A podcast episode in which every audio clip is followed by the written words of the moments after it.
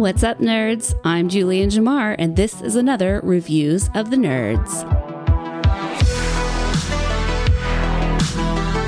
Today's review is a throwback to a rewatch through Lost. Ah, the great J J. Abrams of the aughts, back when he shot two hit T V series at one time and then probably wrote Star Wars fan fiction before heading to bed.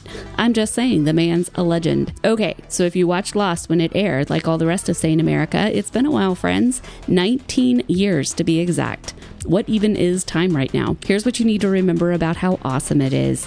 Jack, the spinal surgeon who actually knows everything about everything, medical and otherwise. There is literally no limit to Jack. He can do anything except control his temper and his love for Kate. Kate, the glorious Evangeline Lilly before Peter Jackson made her be an elf in Hobbit. I prefer her as Kate, the murderer turned leader of all the men who are leading all the people in Lost, except Locke. He's the only one who doesn't obey her every order. I take it back, Jack and Saeed rebelled once and went ahead and tortured Sawyer anyway. We all know how that worked out. Ah, we love Sawyer, the bad guy who literally does not care. He is not noble or good or even trying at all. Occasionally he does, and then you're like, aw, Sawyer, you really do care. He doesn't. He really, really doesn't. I don't know who your favorites are. I adore Jen, Sun, Hurley, Charlie, Claire, and I'm definitely not over the fact that they, spoiler alert, killed Charlie.